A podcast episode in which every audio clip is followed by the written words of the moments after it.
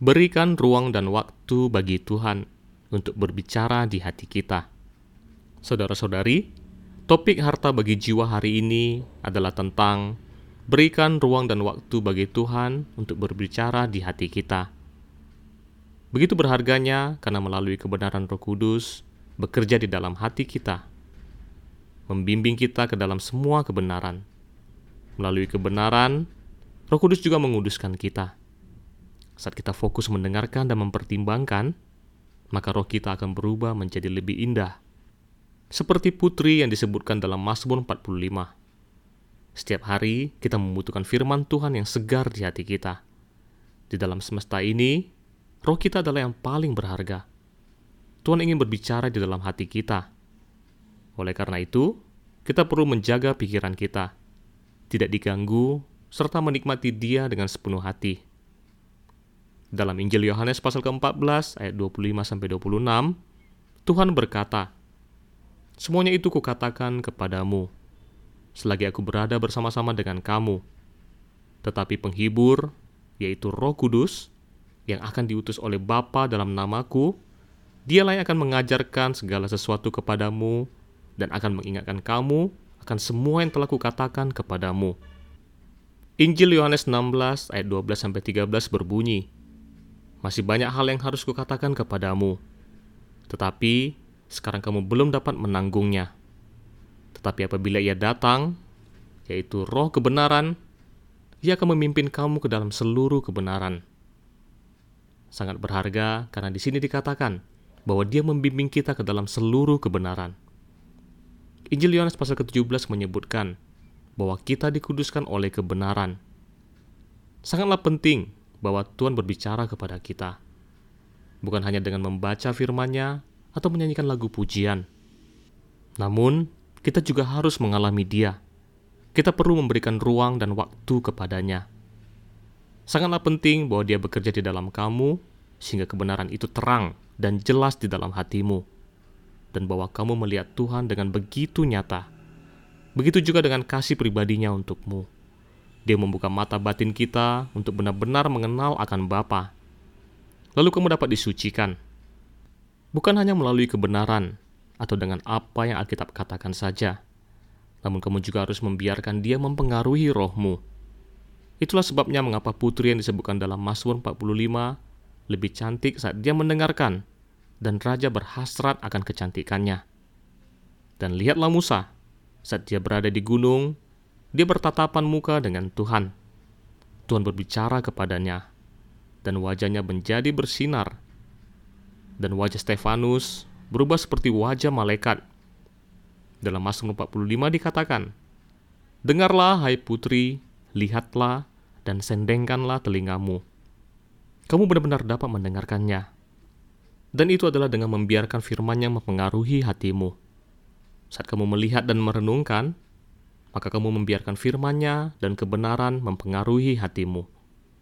Kita menyembah dengan kebenaran. Jadi, saat kamu menyanyikan lagu pujian, kamu bukan hanya sekedar bernyanyi, namun kamu harus menikmati kebenaran yang menyentuhmu. Kebenaranlah yang menguduskanmu. Bagaimana caranya? Yaitu dengan roh kudus yang membuka matamu untuk melihat kebenaran dengan lebih jelas dan kamu dapat mengalami bahwa Tuhan sendiri menampakkan diri kepadamu. Dia menjadi sangat terang, jelas, dan nyata di hadapanmu. Kasihnya juga adalah yang sangat nyata. Semuanya ini akan mempengaruhi hatimu. Hatimu akan disucikan. Saat kamu tahu bahwa dia dan kebenaran itu begitu nyata, maka kamu akan mengasihi dia melebihi segalanya. Dia membuka mata hatimu. Oleh karena itu, Pengudusan itu tidak hanya melalui kebenaran saja. Itu juga adalah oleh Tuhan yang melalui Roh Kudus berbicara kepadamu secara berulang kali. Firman yang dari mulutnya adalah yang selalu baru. Dan itu sama seperti saya sedang berbicara kepadamu saat ini. Jadi, setiap hari kita memiliki pengalaman yang baru dan yang segar. Dan setiap hari kita butuh agar Tuhan berbicara kepada kita. Seperti yang dikatakan oleh Daud, jika Tuhan tidak berbicara kepadanya, maka dia seperti orang mati.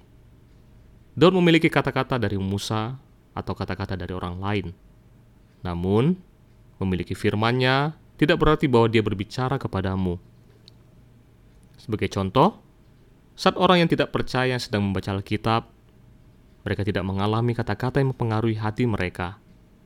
Kata-kata itu hanya melalui otak mereka. Bagi umat Kristen, seberapa banyakkah mereka mengalami dari mengandalkan? Mungkin beberapa orang tidak cukup memberikan ruang dan waktu kepada Tuhan untuk berbicara kepada mereka. Di sisi lain, dalam sebuah lingkungan ada beberapa orang yang terlalu berisik sehingga mempengaruhi ketenangan orang di dalamnya.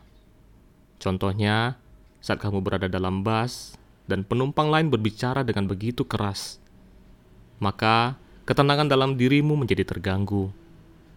Membaca Alkitab di lingkungan seperti itu juga menjadi terganggu. Namun, saat kamu memakai penyumbat telinga, maka kamu akan merasa tenang. Hari ini, saya juga ada memakai penyumbat telinga, karena orang yang duduk di belakangku terus berbicara dan mempengaruhiku. Setelah saya memakai penyumbat telinga, saya tidak mendengar suara lagi, dan saya merasa tenang. Jadi, kita perlu menghindari kebisingan lingkungan.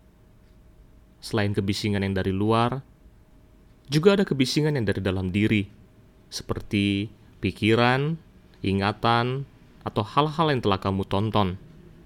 Misalnya, setelah menonton pertandingan tinju, pikiranmu dipenuhi dengan adegan-adegan itu Lalu saat kamu mendekat pada Tuhan, mungkin pikiran atau pemandangan itu muncul lagi dalam pikiranmu, sehingga mengalihkan perhatianmu. Kamu perlu memaksakan diri untuk fokus.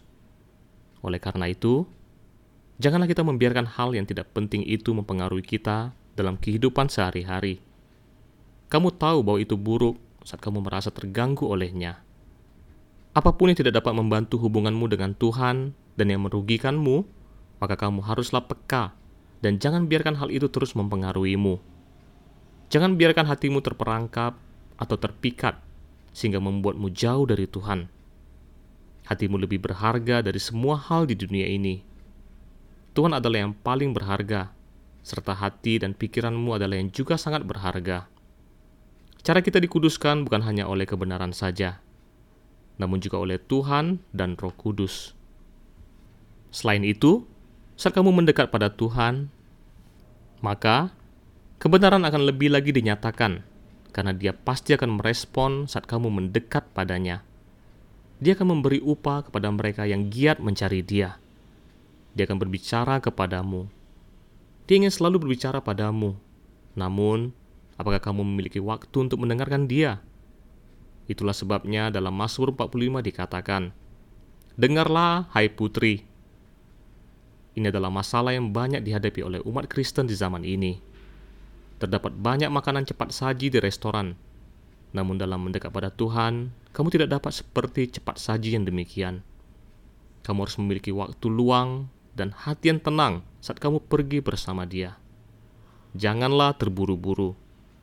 Tuhan telah memberikan segalanya padamu. Betapa Bapa mengasihi Tuhan, demikian juga sama Dia mengasihimu. Beginilah cara dia mengasihimu, dan dia akan terus melakukannya. Cintanya kepadamu diceritakan dalam Kidung Agung, dan bahkan di seluruh Alkitab. Itu adalah milikmu untuk selamanya. Yang penting adalah seberapa banyak kamu menikmatinya. Semua berkat rohani telah diberikan padamu. Namun, seberapa banyak kamu menikmatinya. Jadi, kita tidak perlu khawatir tentang apa yang ingin kamu dapatkan dari Tuhan karena semuanya telah diberikan padamu. Segalanya adalah milikmu. Seberapa banyakkah yang kita nikmati? Jadi janganlah cemas, namun ingatlah, kamu harus menikmatinya.